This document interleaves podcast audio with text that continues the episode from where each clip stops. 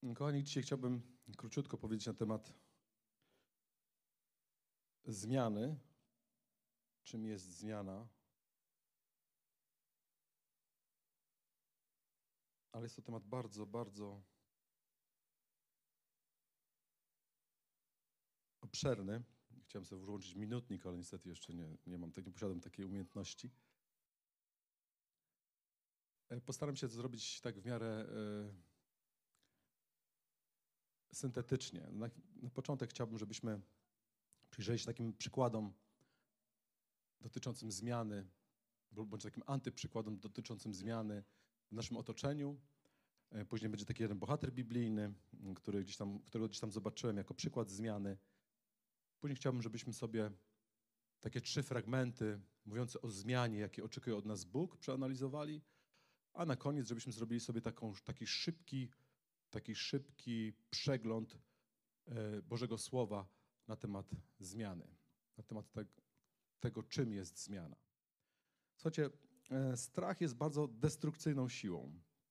Ostatnio rozmawialiśmy o tym w gronie rodzinnym, rozmawialiśmy o tym, jaka jest rola strachu w naszym życiu w życiu naszej rodziny i, i postanowiłem sobie, że zrobię sobie taki dzień takiej duchowej walki na temat strachu. Wiecie, i taki właśnie dzień duchowej walki ze strachem mm, jakiś czas temu, jakieś dwa tygodnie temu stoczyłem.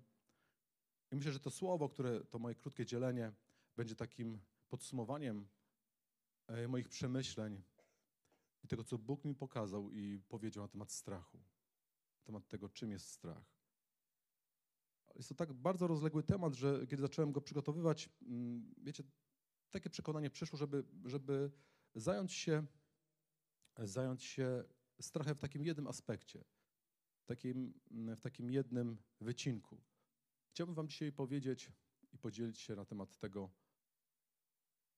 czym jest lęk przed zmianami. Tak naprawdę chcę powiedzieć o zmianach i o tym, że lęk strach przed zmianami jest największym przeciwnikiem. Największym Twoim przeciwnikiem do tego, abyś się, abyś się zmieniał. Abyś się zmieniał. Strach przed zmianą to najpotężniejszy wróg Twojego wzrostu duchowego, Twojego rozwoju, Twojej dojrzałości, uwaga, również jedności Kościoła. Strach to również taki przewodnik człowieka w kierunku pozorów, fikcji, pewnych zaprzeczeń, pewnego oszukiwania siebie i otoczenia.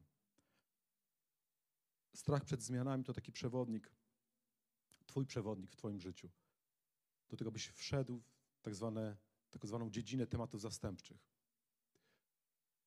Żebyś nie zastanawiał się w swoim życiu nad tym, co na, tak naprawdę powinieneś zmienić, ale żebyś wszedł w taką, taki gęsty, ciemny las, który, który porastają drzewa z kolejnymi tematami zastępczymi w Twoim życiu.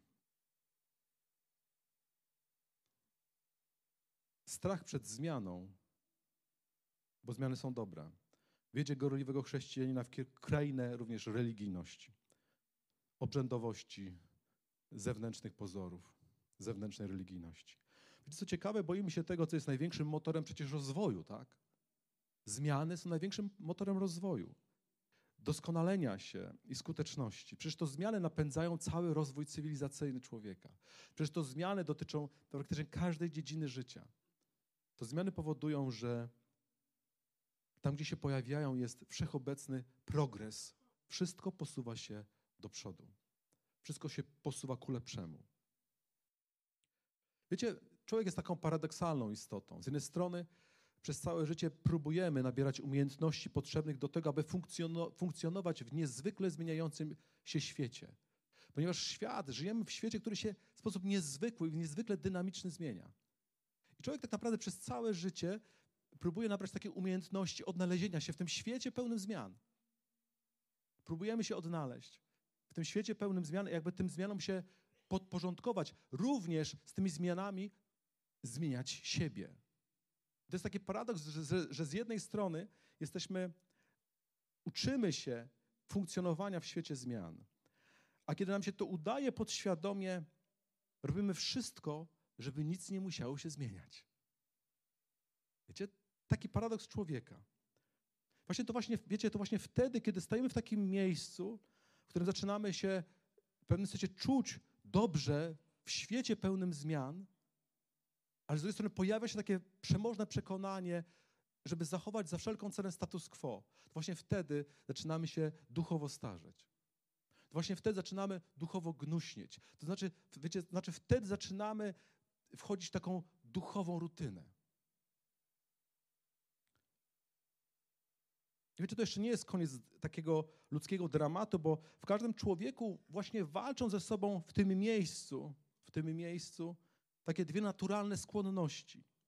Jedna skłonność to skłonność do tego, żeby żyć w komforcie, żeby żyć w pewnym zabezpieczeniu, żeby zachować i osiągnąć pewne status quo. A z drugiej strony jest to pewna naturalna skłonność w każdym człowieku do tego, żeby się zmieniać. W każdym z nas jest taka naturalna skłonność do tego, żeby się zmieniać.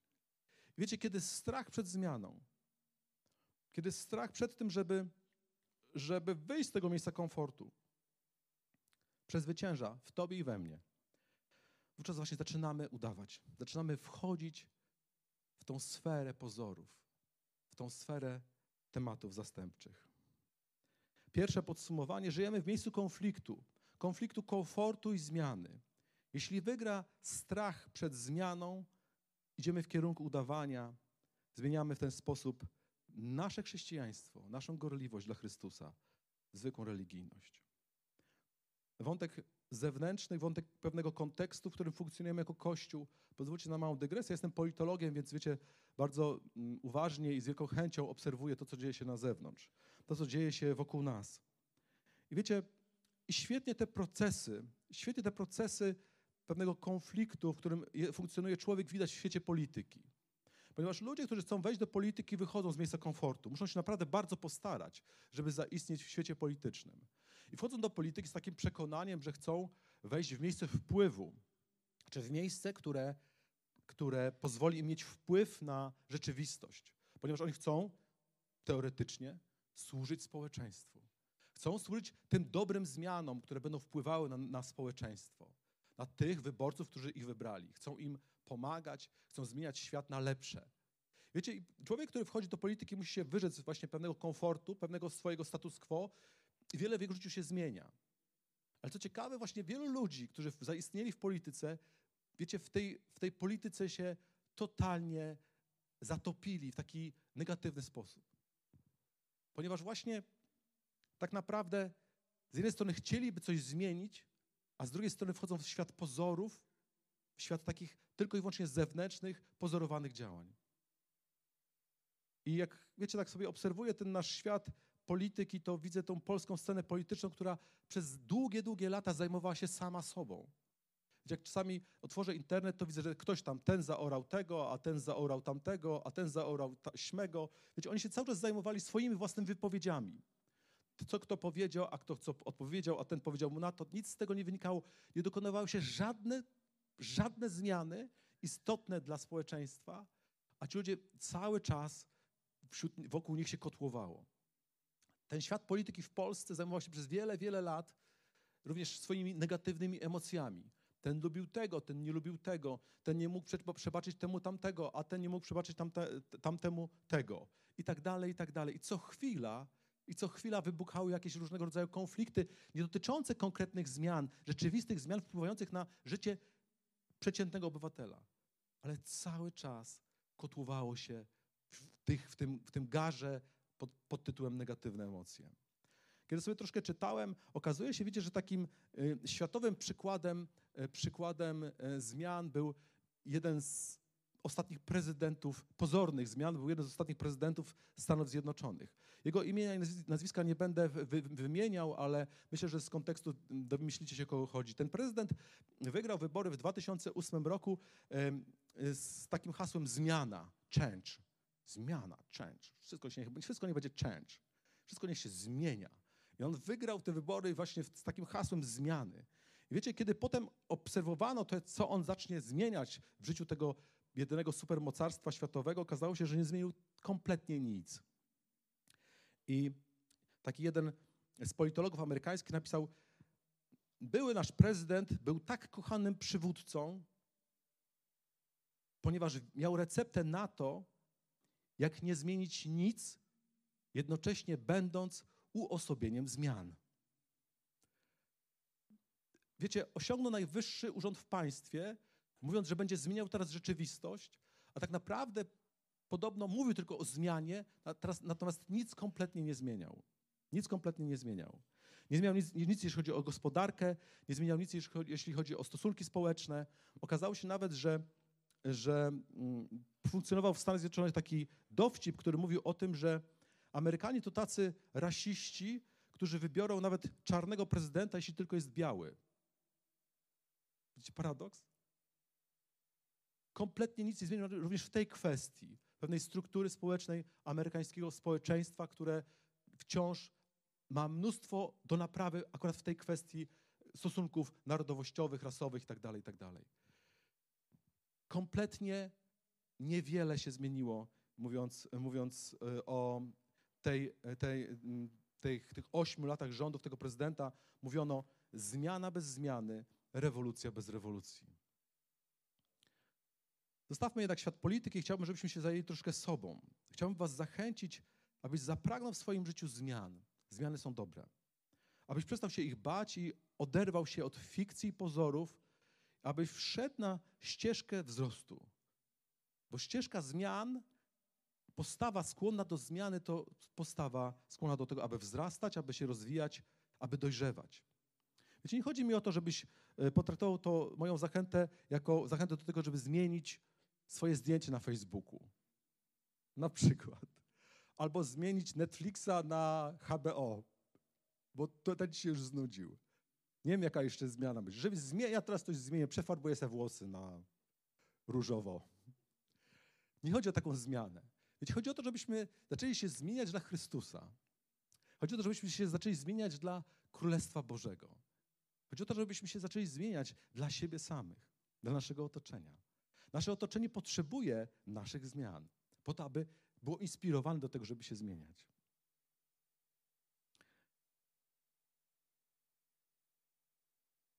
Po powrocie do domu wypisz sobie trzy dobre zmiany w Twoim życiu, które pokazuje Ci od jakiegoś czasu Duch Święty, których nie chcesz albo boisz się prowadzić w swoim życiu ze względu na to, że będą musiały coś Ciebie kosztować.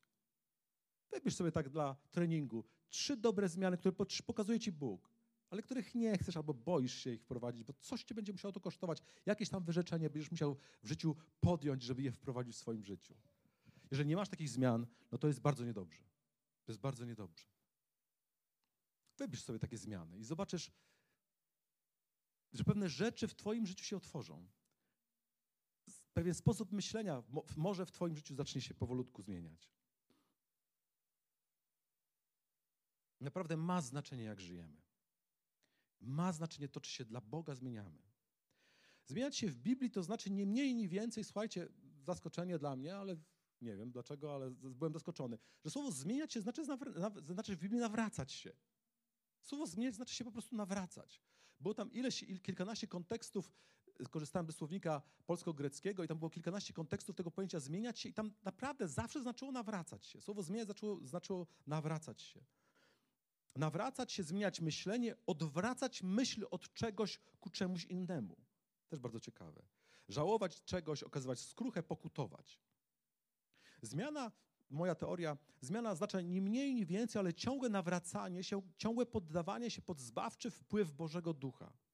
A co się dzieje z wierzącym, który nie chce się zmienić? No tak jak już powiedziałem, wchodzi w, w pewien, pewien niebezpieczny świat niebezpieczny świat pozorów. Bo wiecie, bo jest w nas taka naturalna sprzeczność. Z jednej strony, tak jak już powiedziałem, nie chcemy się zmieniać, ale z drugiej strony mamy tą naturalną skłonność do zmiany. Jeżeli odrzucamy zmianę, tą rzeczywistą, prawdziwą zmianę, której chce od nas Bóg, wchodzimy w, skład, w świat pozorów. Wiecie, taki człowiek charakteryzuje się później takimi rzeczami, o których już mówiliśmy, tematów zastępczych. Zaczynamy się zastanawiać nad świętami, pokarmami, nowiami, zaczynamy zastanawiać się, kto jest taki albo kto jest śmaki, czepiamy się szczegółów, szukamy w, innym, w innych ludziach różnego rodzaju e, rzeczy, których moglibyśmy się przyczepić. Zaczyna, zaczynamy się zastanawiać, kto jest ważniejszy, kto będzie siedział po lewej po, lub po prawej stronie. Zaczynamy zastanawiać się, e, od kogo jesteśmy lepsi albo od kogo jesteśmy gorsi. Wiecie, za takim, za takim światem pozorów, w którym wchodzi człowiek, który nie chce się zmienić, w nawiasie nawrócić, za, za taki, w taki świat pozorów wchodzi również pycha, wchodzi również zazdrość. Wiecie, w tym porównywaniu się, myślę, że to jest przekleństwo wielu ludzi, w tym ciągłym porównywaniu się zaraz wchodzi za tym porównywaniem się zazdrość, zawiść, jakaś taka nieżyczliwość i tak dalej, i tak dalej. Pojawiają się oskarżenie, oskarżania y, ludzi. Wiecie, taki człowiek też charakteryzuje się tym, że on nie potrafi wziąć odpowiedzialność za swoje życie. On nie potrafi wziąć odpowiedzialności za tego, że, że to, że on się nie zmienia, a chce, chciałby się zmienić, chciałby się z jednej strony zmienić, a z drugiej strony boi się tego, że to powoduje, że on popada w takie miejsce gnuśności, w miejsce z, y, takiej złości, irytacji. Bardzo często taki człowiek z, zrzuca odpowiedzialność za ten stan na innych ludzi. To inni są winni temu, tego, że ja jestem w tym miejscu, a nie ja. Z tego rodzą się bunty, podziały, kłótnie, niesnaski, niewłaściwa rywalizacja, walka o władzę, wpływy, o rację itd., tak itd. Tak Taki człowiek czuje się wiecznie niedoceniony. Wiecie, bo jest sfrustrowany, bo widzi, że w jego życiu nic się nie zmienia. Całe otoczenie się zmienia i ono się zmienia rzeczywiście, bo świat będzie się zmieniał. Świat będzie się zmieniał. Tylko czy synowie królestwa będą się zmieniać dla Chrystusa? Pojawia się również w tym człowieku taka zwykła ludzka, ludzka frustracja, niezadowolenie, rozczarowanie. Takim człowiekiem, wiecie, którym, którym gdzieś tam przed do głowy jest syn marnotrawny z przypowieści Jezusa. Ten młodszy syn z przypowieści Jezusa, y, wiecie, wydaje mi się, że ten człowiek właśnie był w takim miejscu. Abyśmy mogli otworzyć e, Ewangelię Łukasza, 15 e, rozdział, to tak, tak, może zostać, możemy zostać tutaj, możemy zostać przy tym fragmencie. My go oczywiście wszyscy znamy. E, wiecie, myślę, że ten człowiek, ten, ten syn żył w takim właśnie miejscu. Takiej pewnej życia w komforcie, życia w bezpieczeństwie, e, życia, że był syty, najedzony, kochany w swoim domu. I wiecie, nagle stanął w takim miejscu sfrustrowania, ponieważ nic się w jego życiu nie zmieniało. Zaczęło go to nudzić, więc postanowił coś zmienić. Nie postanowił zmienić swojego sposobu myślenia, nie postanowił zmienić swojego sposobu postrzegania rzeczywistości, w której się znalazł. Nie postanowił w jakiś sposób wejść na ścieżkę rozwoju swojego serca, ale postanowił zmienić miejsce zamieszkania. To była jego zmiana. Zmiana pozorna. Pozorna, nierozeznana zmiana. On dalej pozostawał w złym sposobie myślenia. Ten bohater, ten fikcyjny bohater tej przypowieści dalej pozostawał w złym sposobie myślenia, którego nie chciał zmienić, ale zmienił miejsce zamieszkania i poszedł w świat. Poszedł w świat, bo wydawało mu się, że to coś zmieni, że to będzie rzeczywista, rzeczywista zmiana. W pewnym sensie to była rzeczywista zmiana, ponieważ go doprowadziła do takiego miejsca, w którym zaczął jadać z trzodą chlewną. Zaczął jadać z trzodą chlewną i w pewnym momencie, wiecie, to naprawdę zmusiło go do tego, żeby zmienić swój sposób myślenia. To naprawdę postawiło go w miejscu, w którym zmiana sposobu myślenia okazała się dla niego ratunkiem. W tym Łukaszu 15:17 jest, jest napisane, że wtedy zastanowił się i rzekł, iluż to najemników i tak dalej, i tak dalej. W innym fragmencie jest, zastanowiwszy się tedy nad samym sobą powiedział. Pojęcie zastanowiwszy się znaczy również zmienił sposób myślenia odwrócił myśl, odwrócił myśl, wzbudził skruchę. W języku, w przekładzie greckim to zastanowiwszy się, albo wtedy zastanowił się i rzekł, jest napisane wtedy doszedł do siebie, e, przepraszam, do siebie zaś przyszedłszy, do siebie zaś przyszedłszy rzekł. Wiecie, on zaczął być z sobą uczciwy. On stanął w miejscu rzeczywistej zmiany i za, dlatego, że zaczął być z sobą uczciwy przestał się oszukiwać. Przestał funkcjonować w świecie pozorów. Przestał funkcjonować w świecie pobożnych życzeń. On zaczął być sobą uczciwy i uznał, że jestem jak ta trzoda chlewna, z którą jadam. Jestem w miejscu, w którym po prostu nie mam wyjścia. Muszę się zmienić. I to go uratowało, kochani. I to go uratowało. Wyraził skruchę, odwrócił się od nikczemnych myśli, odwrócił się od swojego egoizmu, od swojej pychy i powrócił do Ojca. Powrócił do Ojca. Z jednej strony to przykład złej zmiany, złego potraktowania pojęcia zmian, ale z drugiej strony w tym miejscu, w którym się znalazł ten człowiek, to przykład też tego, że jest nadzieja dla każdego. kiedy staniemy się uczciwi względem samych siebie. Wtedy jest szansa do tego, żebyśmy doświadczyli ratunku, doświadczyli zmiany, doświadczyli błogosławieństwa. Zamiast więc marnować życie na przebywanie w chlewie, zamiast marnować życie na przebywanie w chlewie swoich własnych, egoistycznych i pysznych myśli, chcecie dzisiaj zaproponować, żebyś wszedł w fascynujący proces zmian, który proponuje Ci Duch Święty. Chcecie zaproponować, proponować, abyś wszedł w proces zmian, który doprowadzi Cię do tego, że będziesz w miejscu, zupełnie innym miejscu niż ten syn marnotrawny. Bóg wcale nie chce, abyśmy sięgnęli dna w swoim myśleniu, po to, aby od tego dna móc się odbić. Bóg chce, abyśmy kroczyli za Nim w nieustannym i ciągłym progresie zmian. Bóg chce Ci dać swoje błogosławieństwo. Bóg chce Cię wprowadzić w miejsce wpływu, ponieważ Twoje zmiany będą wpływały na Twoje otoczenie, które będzie również się pod tym wpływem zmieniać. Ale wierzę w to, wierzę w to, głęboko w to wierzę, że Bóg chce dać Ci miejsce duchowego autorytetu. Że Bóg chce Ci dać miejsce duchowego wpływu, jeżeli będziesz w procesie zmiany, jeżeli będziesz otwarty na zmiany w swoim życiu. Nie te fikcyjne, nie te nie po Bożej myśli, ale kiedy będziesz otwarty na Boże zmiany w swoim życiu, Bóg chce Cię postawić w takim miejscu wpływu, aby i Twoje otoczenie odczuło Twoje bycie w procesie. Jakie to są propozycje? I chciałbym pierwszy fragment, 2 Koryntian 3,18, jest taki piękny fragment. Pierwszy, pierwsza propozycja Ducha Świętego, abyś wszedł w proces jaśnienia. Jaśniej. Jaśniej, bracie, siostro. My wszyscy z odsłoniętą twarzą wpatrujemy się w jasność pańską, jakby w zwierciadle. Za sprawą Ducha Pańskiego, coraz bardziej jaśniejąc, upodobniamy się do Jego obrazu.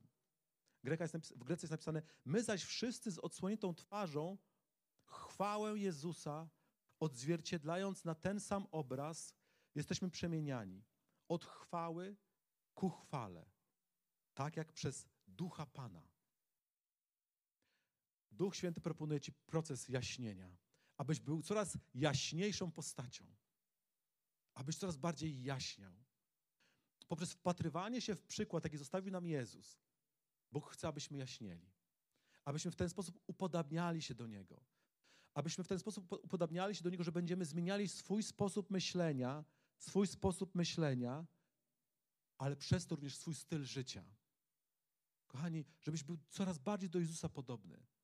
Wyrzeknij się wszelkiej ciemności w Twoim myśleniu i w Twoim postępowaniu. Wyrzeknij się wszelkich złych emocji. Wyrzeknij się wszelkiego obgadywania, wszelkiego oskarżania, wszelkiego artykułowania różnego rodzaju osądów na temat innych ludzi. Często braci i sióstr, do których się na co dzień, kiedy ich mijasz, uśmiechasz. Bo to jest ciemność. Bo to jest ciemność, która cię do niczego dobrego nie zawiedzie. Jeżeli cię zawiedzie, to do do do, tam, gdzie trzoda chlewna mieszka. Do pewnego symbolicznego miejsca upadku. Pewnego symbolicznego miejsca upadku. Jeżeli nie będziemy jaśnieć, a będziemy ciemnieć, upadniemy. Upadniemy. Wpatruj się w Chrystusa. Upodabnia się do Niego przez sposób myślenia i wynikający z Niego styl życia. Chodź w światłości, prostym, klarownym myśleniu bez obłudy, manipulacji i wyrachowania. Halleluja. Piękne. Jeszcze nie koniec. Druga rzecz, którą proponuje Ci Jezus. Rzymian 12, 1, 2. Drugi proces zmian, w, których, w którym chcecie postawić Jezus. A zatem bracia, przepraszam, to jest tak, to jest, przeczytam może tak. A zatem proszę was bracia, przez miłosierdzie Boże, abyście dali ciała swoje na ofiarę żywą, świętą, Bogu przyjemną, jako wyraz waszej rozumnej służby Bożej. Nie bierzcie więc wzoru z tego świata, lecz przemieniajcie się przez odnawianie umysłu, abyście umieli rozpoznać, jaka jest wola Boża, co jest dobre, co Bogu przyjemne i co doskonałe. Piękny fragment. Tylko mam to troszkę inaczej napisany. Bracia, zachęcam was wtedy, ze względu na miłosierdzie Boże, abyście oddali swe ciała na ofiarną, żywą, świętą, miłą Bogu służbę. Jako wyraz waszej rozumnej, wypływającej z głębi serca i ducha służby. Nie podporządkowujcie się już wzorcom tego świata. Niech was przeobraża nowy sposób myślenia, abyście potrafili rozpoznać, co jest, do, co jest wolą Bożą, co jest dobre, przyjemne i doskonałe. W Grece dajcie się przekształcać przez odnawianie myśli. Wiecie,